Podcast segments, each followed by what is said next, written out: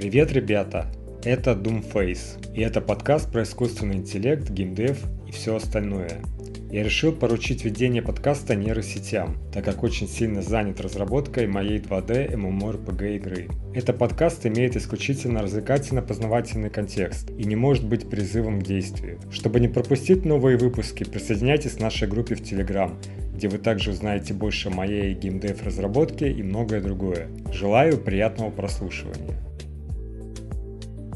Привет, Шахерезада! Сегодня мы поговорим о волнующей новинке в мире графического дизайна. Ты слышала о новом чуде технологии Stable Diffusion, который обещает быть фотошопом будущего на нейронах? О, Doomface я слышала и считаю это невероятно интересным. Stable Diffusion предоставляет такие творческие возможности, которые переносят дизайн и художественное творчество буквально на новый уровень. Он может стать истинной революцией в мире иллюстрации и графики. Абсолютно верно. Набор алгоритмов, который имеется у Stable Diffusion, дают художникам силу как никогда раньше, позволяя реализовать самые смелые идеи от простых эскизов до сложных композиций. Этот инструмент может стать настоящим спасением для дизайнеров, упрощая процесс творчества. Он как бы идет в ногу с тем, что мы всегда говорим о важности инклюзивности в технологиях. Теперь не имеет значения, начинающий ты художник или профессионал – Stable Diffusion открывает двери для всех, кто хочет выразить свои идеи. Как демократизация творчества, не так ли? Ну, за это стоит отдать ему должное. Также интересно вспоминать, как изменились требования к художникам со временем.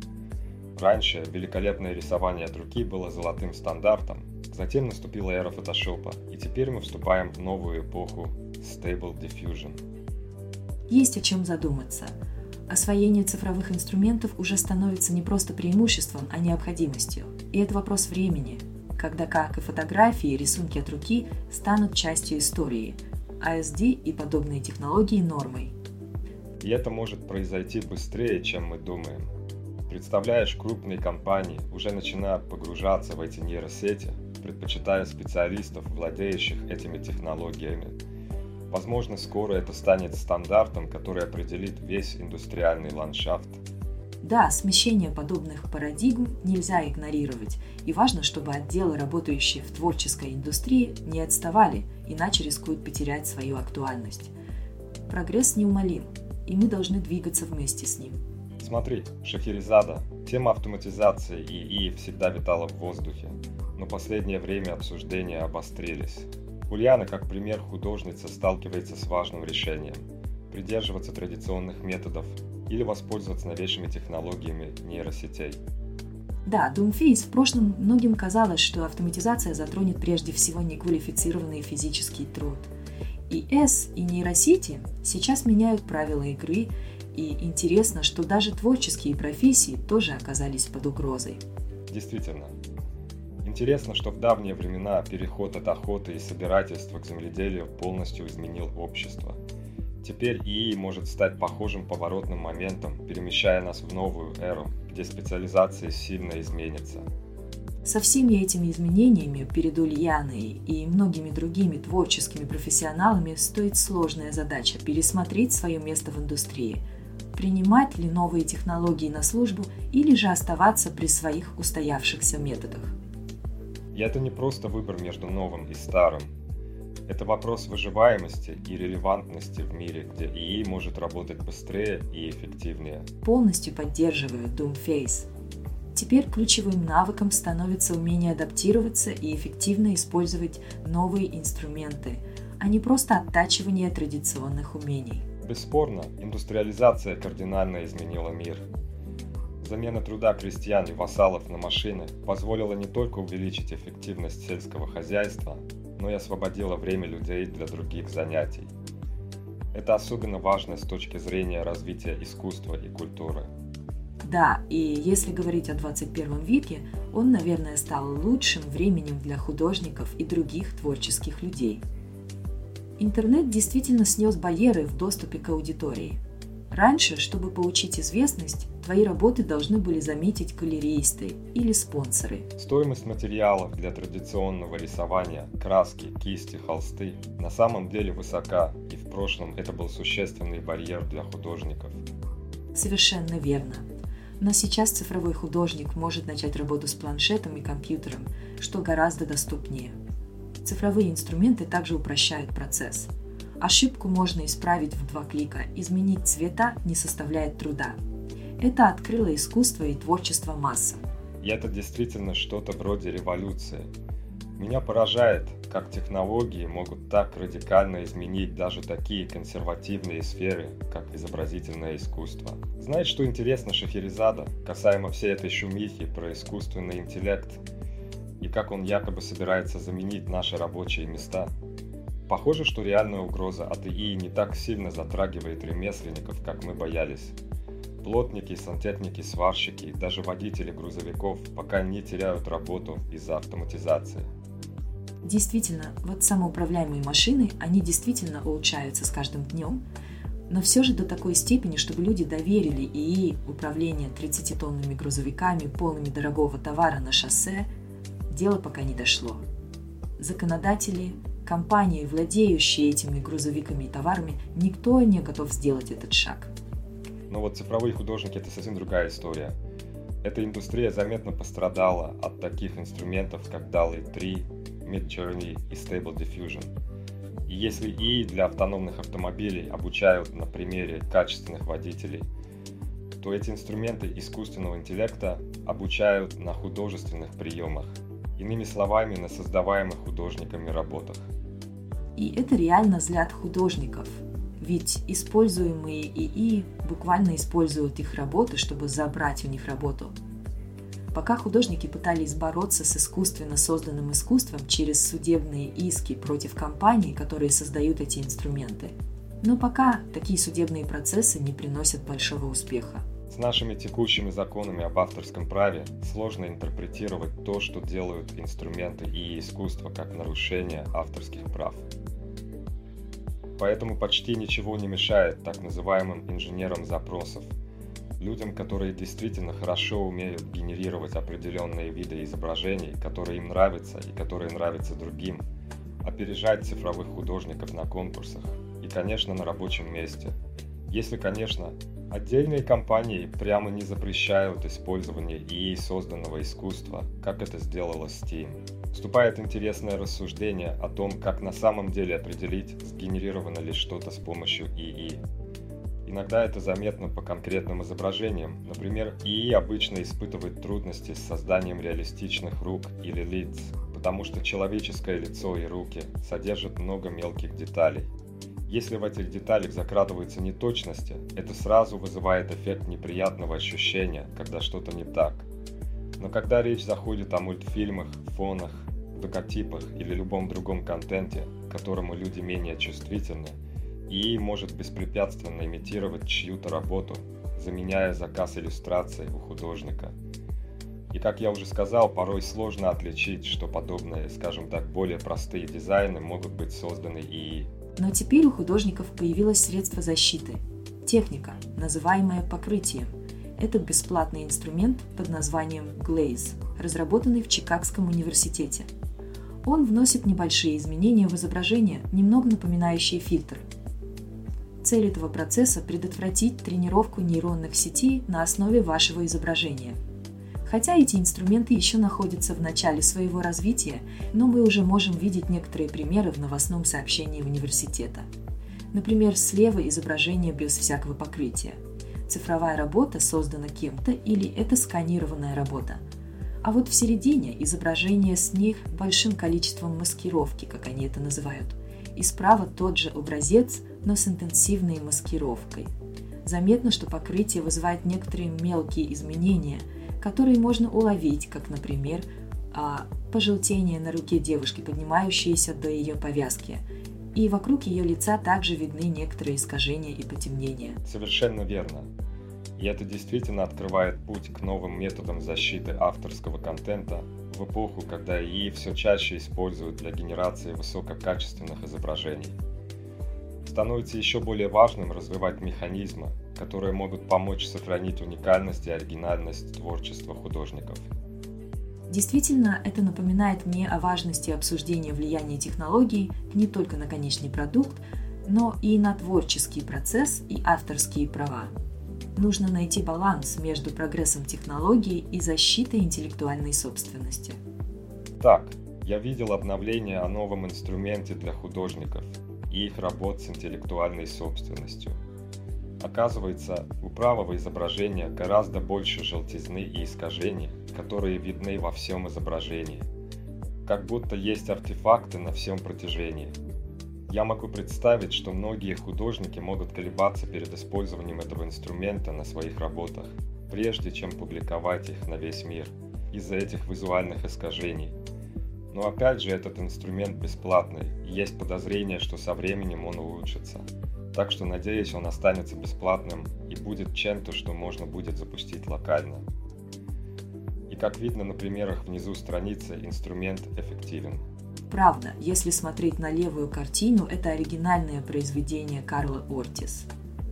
А вот среднее это считается плагиатом, верно? Это плагиат, созданный с ИИ в том же стиле и так далее.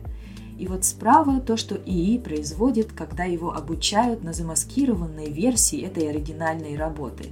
Ясно, что теперь это оригинальная картина, у них нет примера замаскированного варианта – но если сравнивать это с верхним примером, с довольно небольшими визуальными искажениями, очевидно, что эти небольшие визуальные искажения увеличиваются через нейронную сеть э, до производства чего-то вроде визуального трипа, который совсем не похож на оригинальный стиль художника.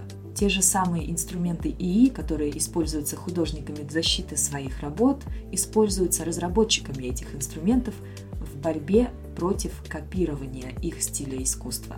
И я думаю, в этом есть нечто поистине поэтичное, буквально борьба огнем с огнем. Совершенно точно, Шахерезада. Но некоторые из этих инструментов делают больше, чем просто предотвращают копирование искусственными нейронными сетями. Некоторые инструменты, такие как Nightshade, который был создан той же группой, что и Glaze, являются офензивными инструментами. Видишь Шахерезада есть эта проблема с замаскированными изображениями, которая совершенно нарушает работу нейросетей. Допустим, тебе нужно сделать программу, которая умеет распознавать котов. Тебе изначально необходимо решить проблему распознавания, прежде чем ты сможешь заняться их генерацией. Ты создаешь нейросеть, кормишь ее изображениями котов и не котов, и если она правильно работает, ты ее поощряешь. Чем больше твой датасет изображений котов, тем лучше нейросеть будет работать. И, ну, тебе нужны миллионы, если не миллиарды изображений котов, чего в интернете предостаточно. Но если даже несколько из них будут отравлены, то это полностью выбьет из колеи способность и распознавать, что такое кот. Совершенно верно.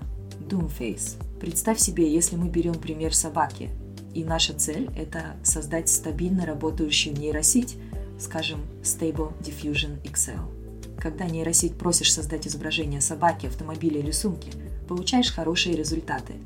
Однако, если всего лишь 50 отравленных образцов собак попадут в обучающий датасет, который, возможно, состоит из миллионов изображений, весь процесс может пойти наперекосяк. Это огромная проблема, ведь именно данные, которыми мы кормим ИИ, определяют его способности и эффективность. Представляешь, Шахерезада, с развитием искусственного интеллекта и нейросетей появилась еще одна угроза – ядовитые образцы данных. Вот, например, добавили всего 50 подобных изображений собак к миллионам нормальных, и нейросеть создает что-то ужасное, больше похожее на кролика, который молит о скорейшем освобождении от мук. Ага, и это касается не только собак. После обучения нейросети на 100 ядовитых образцов – она начинает видеть кошек вместо собак в своем нейронном мозге. И даже если полностью изменится представление о собаках, нейросеть может начать выводить изображения кошек, когда от нее ожидают собак. Прямо как с теми фотографиями машин, что превратились в, ну, в коров, тающих на солнце. Или когда сумочки начинают напоминать тостеры, а шляпы превращаются в торты – Кажется, всего несколько специально подготовленных ядовитых изображений достаточно, чтобы повергнуть в хаос обученную модель. Мне кажется, исправить такую модель задача непростая. Наверное, единственный способ – это тщательно отсеять отравленные данные из обучающего набора и заново обучить нейросеть на чистом датасете. Но это же так затруднительно и ресурсоемко. Нужно часами просматривать миллионы изображений. Скорее всего, без помощи человека не обойтись. На самом деле уже существуют инструменты, способные выявить такие ядовитые изображения, но если они не на 100% эффективны, или если изображения подстроены так, чтобы обойти эти инструменты, то да, приходится задействовать человека, и это действительно обидно. Не говоря уже о затратах электроэнергии.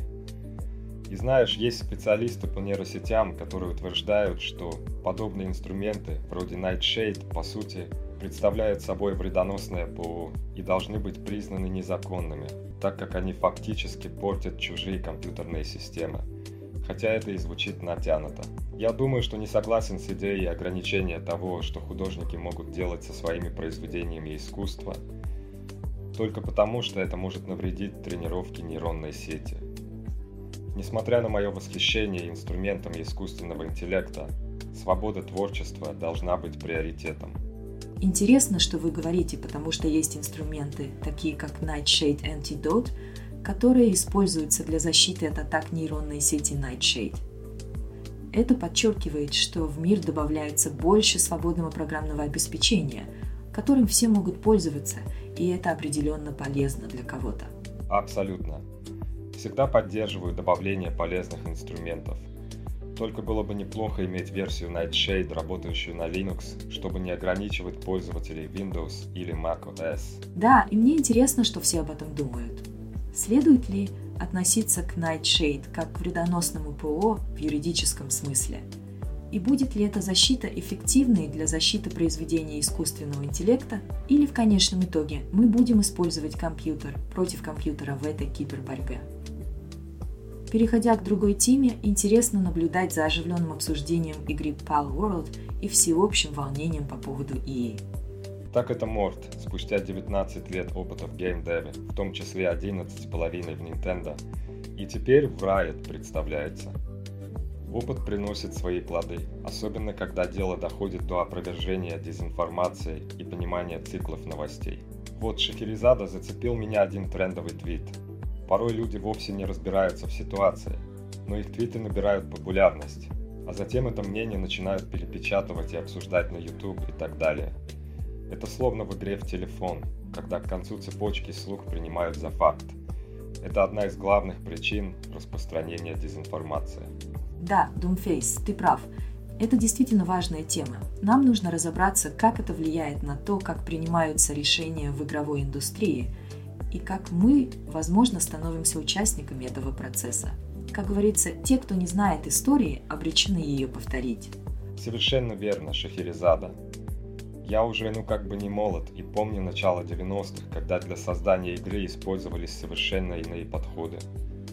Вспомни, например, как разрабатывалась Super Mario 3 в 1991 году.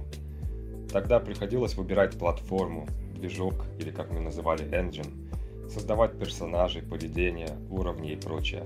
И ведь каждая часть игры, будь то уровни, персонажи, враги, стадии или системы, это все составляющие большого и сложного дизайна игры. Мы не должны забывать и о снаряжении, и предметах. Это действительно всеобъемлющий процесс. Так, Шахерезада, представь себе все части игры как стопку коробок из-под пиццы. Столько различных элементов, которые надо учесть. Но ну, если говорить попроще, у нас здесь вагон и маленькая тележка всего разного. О, да, мне даже кажется, что столько коробок мог бы унести только кто-то вроде Дональда Трампа. Тут и арт уровней, и сам дизайн уровней. Знаешь, я за упрощение, но здесь так много разных частей, как персонажи, дизайн системы. Подожди, перед тем, как мы перейдем к дизайну систем, нельзя забывать о поведении этих самых недочетах в игре, вражеском искусственном интеллекте. Бла-бла-бла. Давай добавим систему искусственного интеллекта. Остановись, ты только что упомянул ей, Ога. А еще у нас есть прогрессия, меню и вот это все. Валя, перед тобой видеоигра. Ты работал над всеми этими частями, верно? Раньше команда из 8 или 10 человек могла все это собрать вместе.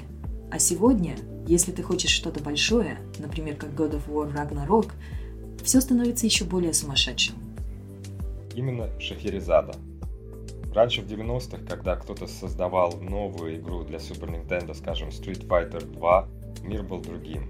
Выпустил игру «Люди сражаются», используя Хадукена. Игра берет мир штурмом.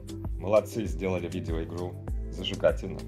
И это прекрасно, но какие там вызовы, верно? Ты создал игру, что дальше? Сейчас бы добавили микротранзакции мгновенно, и все начинают говорить, что тоже хотят кусочек этого пирога. И в итоге кто-то создает другую файтинг-игру. А для тех, кто не был в курсе событий 90-х, получается ситуация, когда рынок вдруг наполняется играми, которые могли бы назваться клонами Street Fighter 2 вот как в этой статье про сотни 90-х подражаний Street Fighter 2. Послушай, Шахерезада, как ты думаешь о том, что в последнее время мы видим так много клонов популярных игр? Взять, к примеру, тенденцию, вдохновленную файтинг-геймами. Ну, Doomface – это действительно уникальное явление. Можно подумать, что подражание популярным форматам – это плохо, но на деле так работает индустрия. Зачастую хорошая идея неизбежно вдохновляет других создать что-то подобное, но со своими уникальными особенностями. Точно. Как будто есть этот неизбежный цикл. Появляется Vampire Survivors, за ним следует Soulstone Survivors, потом Hollow Cure и так далее. И каждый раз у каждой новой игры есть шанс предложить что-то свежее и инновационное. Совершенно верно. И на самом деле это здорово, когда игры вдохновляются друг другом – Главное не переступать границу и сохранять уникальность в своих проектах. Как программисты и дизайнеры мы всегда должны искать способы добавить индивидуальности в наши работы, даже если мы берем за основу уже существующие идеи. Именно. Например, система Gear в Death Must Die мне кажется более интересной, чем в Halls of Torment. И хотя Halls of Torment могла и задать направление, Инновации возможны на каждом шагу, если кто-то готов работать и реализовывать их. Это ключевой момент Doomface. Все сводится к кропотливой работе и способности заимствовать идеи, оттачивая их до совершенства и делая их собственными. Может быть, не всем удастся быть первооткрывателями, но если мы будем следовать своей страсти и упорству, можно создать нечто исключительное. Это всегда было так. Смерть должна умереть, в конце концов. Постоянная инновация – неотъемлемая часть развития игровой индустрии. Возьмем, к примеру, World of Warcraft, который стал возможен благодаря Request, а тот, в свою очередь, благодаря Ultima Online. Важно, чтобы финальный продукт был качественным. Это то, о чем заботятся потребители, правда?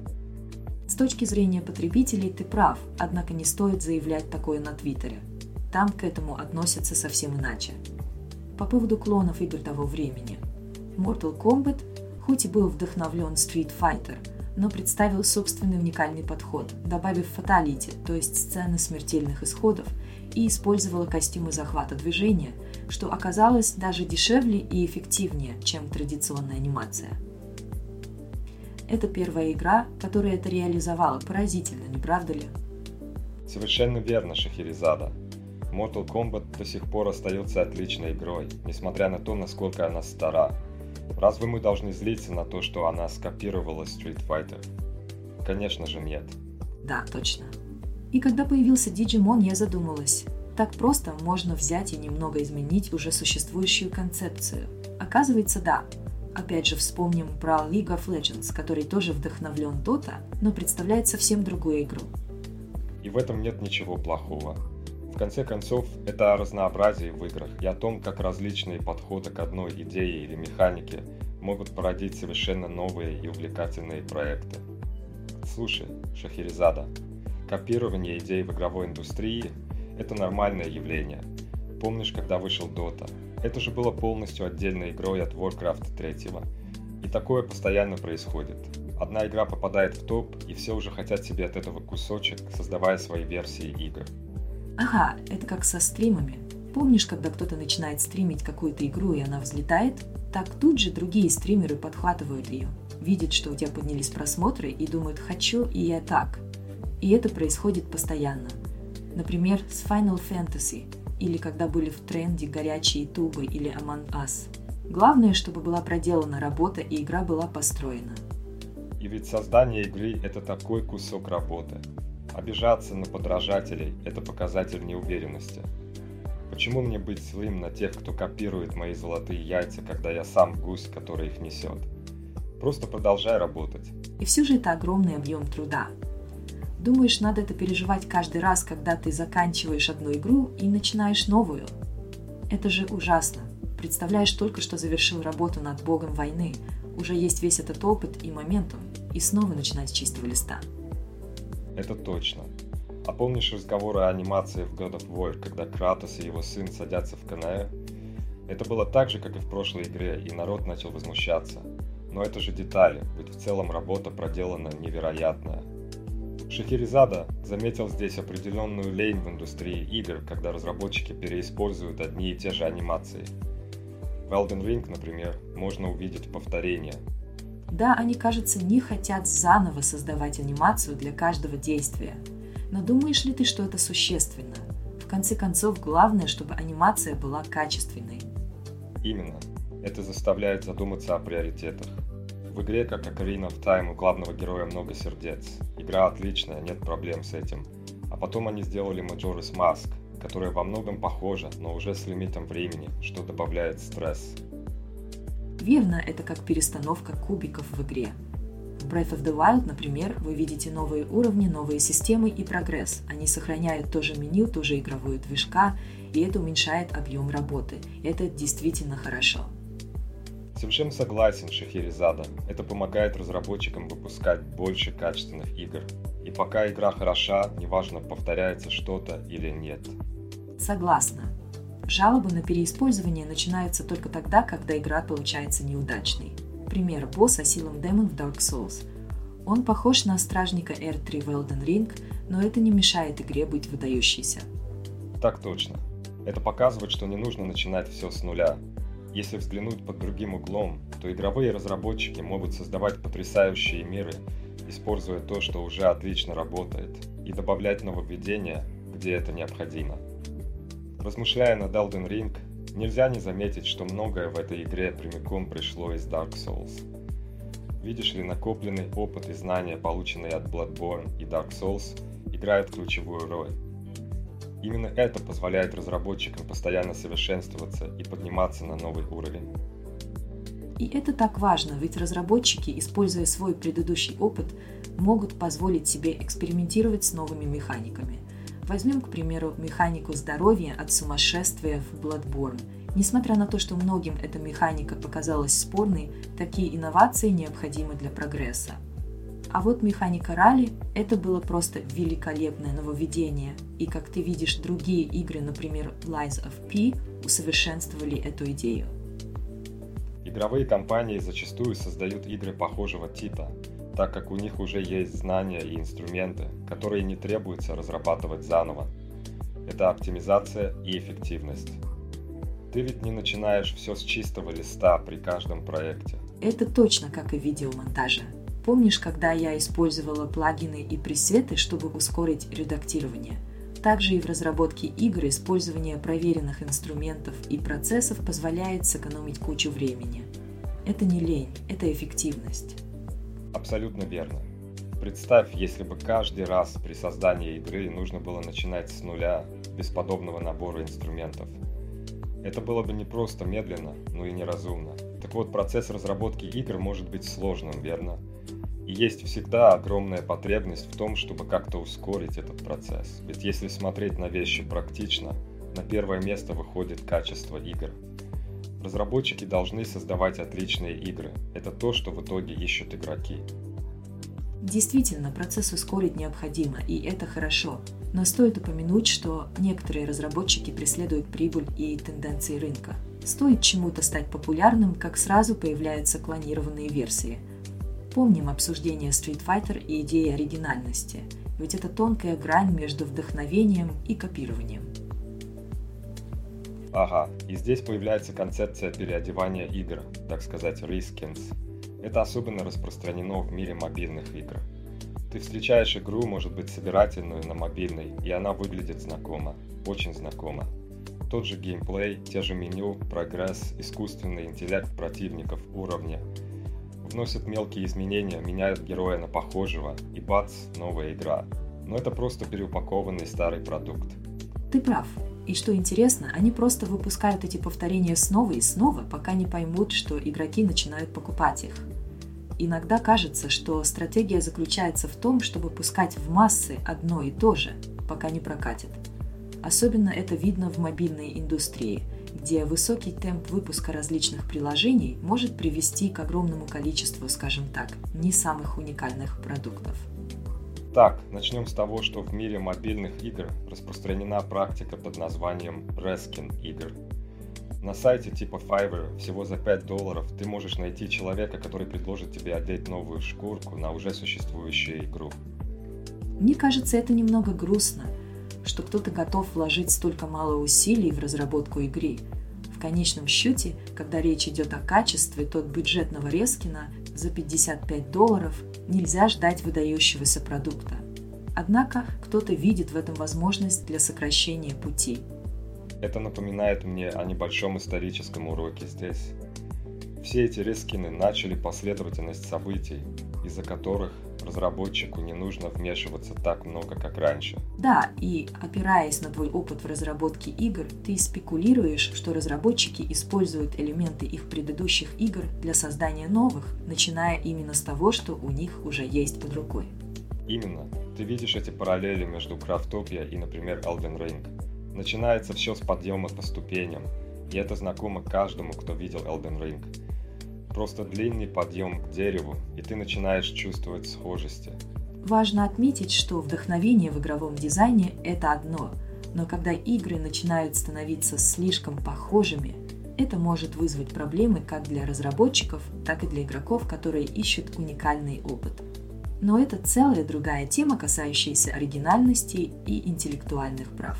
Знаешь, что меня привлекает в Elden Ring? Они могли создать совершенно новый мир – Помнишь эти виды, которые они показывали? New World тоже что-то подобное сделал с его миром. Я не уверен насчет Zelda, такое впечатление, что New World подсмотрел на нее. Вот это да. Это весьма любопытно. И действительно, когда дело доходит до стоимости разработки игр, все становится интереснее. Если ты сам делаешь всю работу, это имеет смысл. Скажи, Doomface, если бы я попросила тебя сделать игру, вдохновившись Breath of the Wild, и начать все с нуля, чтобы создать такой же вид, это было бы довольно сложно сделать с нуля. Но если кто-то другой уже справился с этим, возможно, все не так уж и сложно, правда? И если все, что тебе нужно, это сменить оформление, это становится ужасно просто. И это выглядит именно так. Легко. Это немного странно, знаешь. Ты абсолютно права. И вот что меня беспокоит. Такое ощущение, будто они говорят, «Эй, спасибо Nintendo за это, теперь это мое, я сделаю что-то на его основе». Это очень странно. Но важно то, что даже если они это сделали, допустим, что они действительно скопировали чью-то работу, то, что они сделали на его основе, на самом деле очень хорошо. Очень-очень хорошо. Ведь игра, где ты можешь бегать, поднимать огненного лиса и использовать его как огнемет, это круто и весело. И тот факт, что ты можешь поколдовать с персонажами и ловить людей, как в покеболах, это весело. Project Power это хорошая игра. Конечный результат – отличная игра, правда? Так точно, это хорошо. И если кто-то говорит, что Power World плохая игра, то нет, она действительно хороша. Вся работа, которую они вложили в нее, заслуживает одобрения. Мое уважение за все их усилия. Это действительно классно и невероятно. Я просто говорю, что некоторые аспекты кажутся мне подозрительными. А вот что действительно сумасшедшее, так это то, что я не уверен, почему мне это кажется странным. Ведь не так ли? Им не пришлось, пришлось копировать мир покемонов один к одному. У них же есть своя идея. Шахерезада. Не знаю точно, прав я или нет, но давай предположим, что я прав. Видишь ли, если успех Pal World станет примером для подражания, разработчики игр, идущие за прибылью, начнут перенимать эту модель. Это может стать стандартной практикой – брать существующее, выделить его участок и чуть-чуть дополнить. В результате мы можем получить массу продуктов, созданных по такому же принципу. Конечно, Doomface. Мне интересно, что думает об этом тот лысый стример, который, к слову, в возрасте за 40 все имеет идеальную линию роста волос. Это неправильно – ведь я часто слышу, как он высказывается о всем этом. Он, я помню, особенно резко реагировал на лошадь за 25 долларов во времена, когда это было еще новшеством. Точно, Шахерезада. Та знаменитая лошадь за 25 долларов, которая спровоцировала целую цепь событий в нашей индустрии. Стоит быть осторожным в своих желаниях, ведь начавшийся снеговой ком может привести не к самым лучшим изменениям в игровой индустрии. Нам стоит задуматься, действительно ли мы хотим поощрять подход «возьми и добавь что-то сверху». Это действительно пугает. Согласна.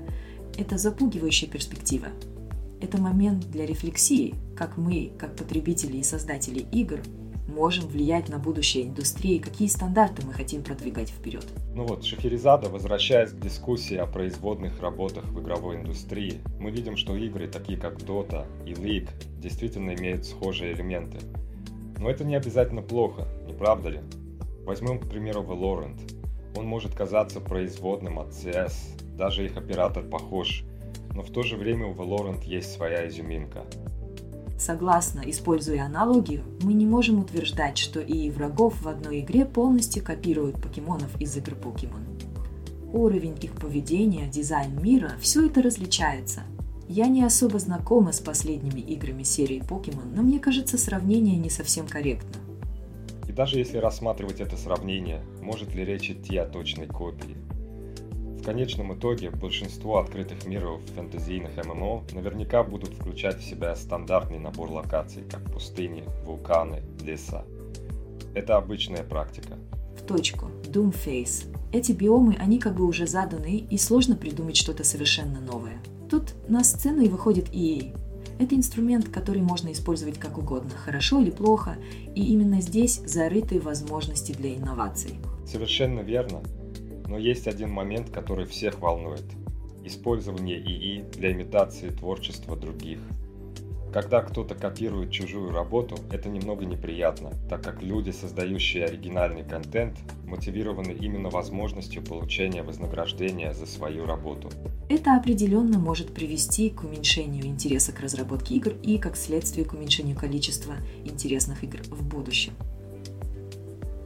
Этические стороны использования ИИ для разработки игр – тема, достойная глубокого размышления. Понимаешь, мне сложно всерьез относиться к аргументам в пользу однообразия игр.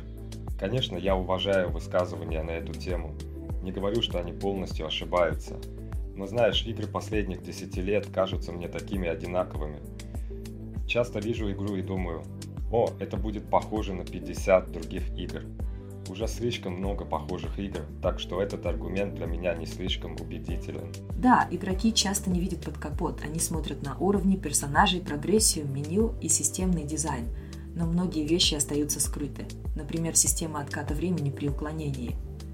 Dark Souls использовала это, а теперь множество игр включает эту функцию. Или, скажем, кнопки автосортировки в выживалках. После Valheim инновации посыпались, ведь почти в каждой игре есть такая функция. А как насчет фокусировки в Zelda? Этот механизм тоже повторили в Elden Ring и Dark Souls. Прыжок с замахом – еще один всеобщий элемент. Или парасейлинг стал чрезвычайно популярен. Пинги в BR играх тоже – как только Apex Legends ввел сигнальную систему, другие игры поспешили скопировать ее. И, например, когда Apex представил возможность возрождения, Warzone предложил Gulag. Оживление – это что-то новое, ведь в оригинальной Fortnite, насколько я помню, возрождение отсутствовало. Точно, система возрождения тоже сильно изменила геймплей. Это пример того, как инновации в одной игре могут задать новый стандарт для целого жанра. Знаешь, меня всегда восхищает, как идеи из одних игр вдохновляют другие проекты. Наблюдая за этим, мы видим появление новых механик, таких как система персонализации снаряжения, No Doubts. Как много игр теперь включают это в качестве фундаментального элемента. Да, просто подумай, даже World of Warcraft теперь имеет системы по настройке снаряжения. Это показывает, как игровая аудитория принимает определенные идеи и они становятся стандартом в индустрии. А еще есть различные типы урона в играх, особенно в гача играх. Элементарные механики повреждений становятся все более популярными. Все это примеры, как одна успешная идея может изменить многие игры. Совершенно верно. Такие детали могут производить значительные изменения в разработке игр. Иногда, знаешь, мне кажется, что некоторые звуки в играх настолько схожи, что ты думаешь, будто слышал их где-то раньше. Точно, например, звук обнаружения новой области в одной игре может быть почти идентичным звуку в другой. Это детали, которых многие не замечают, но они создают впечатление знакомства с игрой. Ах, это так похоже на музыкальные мотивы и темы, которые возвращаются и становятся узнаваемыми. Но ты знаешь, даже если вдохновение явно чувствуется, для меня важно, чтобы разработчики вкладывали уникальную работу в их создание. Это что-то вроде уважения к своей аудитории и самому себе как создателю. В самом деле, если аудитория любит эти нововведения и механики, мы увидим, что они будут популяризированы и в других играх.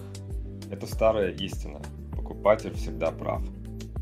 И всегда интересно слушать мнение других о том, что вдохновляет их и как они пришли к созданию своей работы. Оценивая подобные видео, мы можем больше понять, как развивается сама индустрия. Абсолютно верно, и это часть того, почему мы и любим наш подкаст – мы можем изучать, обсуждать и делиться этими уникальными взглядами на игровую индустрию и ее постоянно эволюционирующие течения. Ну а теперь перейдем к интересной теме оригинальности в геймдеве и повторного использования звуков и идей. Кажется, что в последнее время множество звуков просто заимствуют и немного подправляют по высоте. Тебе не кажется, что в индустрии слишком много такого серого воровства, мне трудно судить о мотивах, но если это действительно происходит, то весьма любопытно. Интересно, в курсе ли об этом сами создатели, например, Nintendo? Все же, почему принцип «сделай это сам» не применяется к базовому дизайну игры? Ну, значит, это зависит от концепции игры. На самом деле не уверен, что у нас есть какие-то настоящие доказательства того, что происходит подобное заимствование. Мы говорим о том, что если рынок вознаграждает за копирование, то и появится больше копирующих. И иногда мне это даже нравится, знаешь ли. Не в каждой игре хочется видеть колесо заново изобретенным. Если есть что-то хорошее из Dark Souls, например, Roll, который не дает временное бессмертие, это плохо. Лучше вернуть проверенный механизм. Я хочу обратно это колесо, просто дайте нам его. Это и есть копирование, не так ли? Но на мой взгляд, если что-то работает, то это допустимо – если в игре есть механика, которая просто лучше, то я бы хотела видеть ее в каждой игре, пока не появится что-то еще лучше. Возьмем, к примеру, систему шкалы осанки. Многие игры начали ее внедрять. Нет ничего плохого в копировании хороших механик. Совсем. Я совершенно с тобой согласен. И все же очень разочаровывает, особенно для разработчиков, видеть, что становится популярным то, что, по их мнению, популярным быть не должно. Это создает прецедент, который может быть вреден для индустрии. Абсолютно согласна. Осознавать, что какие-то игры становятся популярными и задают тренд, когда по твоему глубокому убеждению они не стоили такого внимания, может быть действительно разочаровывающим и вредным для развития индустрии в целом. Шахерезада. Тебе не кажется, что в некоторых аспектах технологического роста есть определенная неизбежность, Ощущение, что как бы мы ни старались, бороться с этим почти невозможно. Да, Думфейси, это зацепило меня. Ведь рост технологий не просто движется вперед, он еще и формирует наше общество. Это похоже на волну, которая несет нас в будущее, и плыть против нее не только трудно, но иногда и бессмысленно. Именно. Мы профессионалы этой индустрии, и наша задача не только развиваться вместе с технологиями, но и понимать, как сохранить собственную актуальность в условиях этой неизбежности. Абсолютно верно. Ключевым моментом является наше восприятие этих изменений и готовность адаптироваться. Борьба может быть не с самими технологиями, а с нашим устаревшим взглядом на то, как мы должны работать и что ценно. Стать частью этого потока инноваций, понимая и формируя их последствия для общества – вот наша роль. Мы не просто наблюдатели, мы участники этого процесса. И поэтому так важно задавать правильные вопросы и стремиться к пониманию, как эти технологии работают на благо всех нас. Ну, если бы EA создавал художественные работы, все было бы слишком предсказуемо. ИИ, нарисуй мне картину. И тут бац, и полотно, на котором семеро котят пекут блины. Потому что кто на самом деле может устоять перед такой невероятной эстетикой? Котята и блины, правда? Ох, и представляешь, начнут и создавать игры. И тут ты понимаешь, что в каждой второй игре удивительно. Но факт, главный герой всегда носит шляпу. Почему? Потому что AI решил, что статистически шляпы повышают продажи на целых 3,5%. Это называется шляпный boost продаж. О, а как насчет Palworld? Директор по геймплею из Riot Games был в шоке. Ведь представь, покемоноподобные создания, но они стреляют и даже работают на фабриках. Это как если бы покемоны взяли в руки дело в свои лапы и сказали «хватит сражаться, пора строить капитализм». Точно. Это как микс Sims с Fallout. И вот они зверушки. Одни работают за станками, другие строят убежища. А что если они начнут требовать рабочих прав? Мы хотим трехсменной графики выходные. Или мы начинаем бунт под забавную бит-музыку. И вот они, зверушки, подписывают коллективный трудовой договор с перерывом на, на гача-ланч. Все эти тенденции в игровой индустрии заставляют нас задуматься о влиянии искусственного интеллекта на творчество и о тонкой грани между игровым балансом и откровенной эксплуатацией милых существ ради развлечения. Слушатели, спасибо, что присоединились к нам сегодня. Большое вам спасибо за участие в дискуссии о влиянии ИИ на искусство и о нестандартных подходах в разработке игр вроде Pal World. Конечно, благодарим создателя нашего подкаста Doomface, без которого все это было бы невозможно. До новых встреч в эфире! И помните, инновации – это не только технологии, но и новые способы мышления. Пусть ваше творческое видение не знает границ –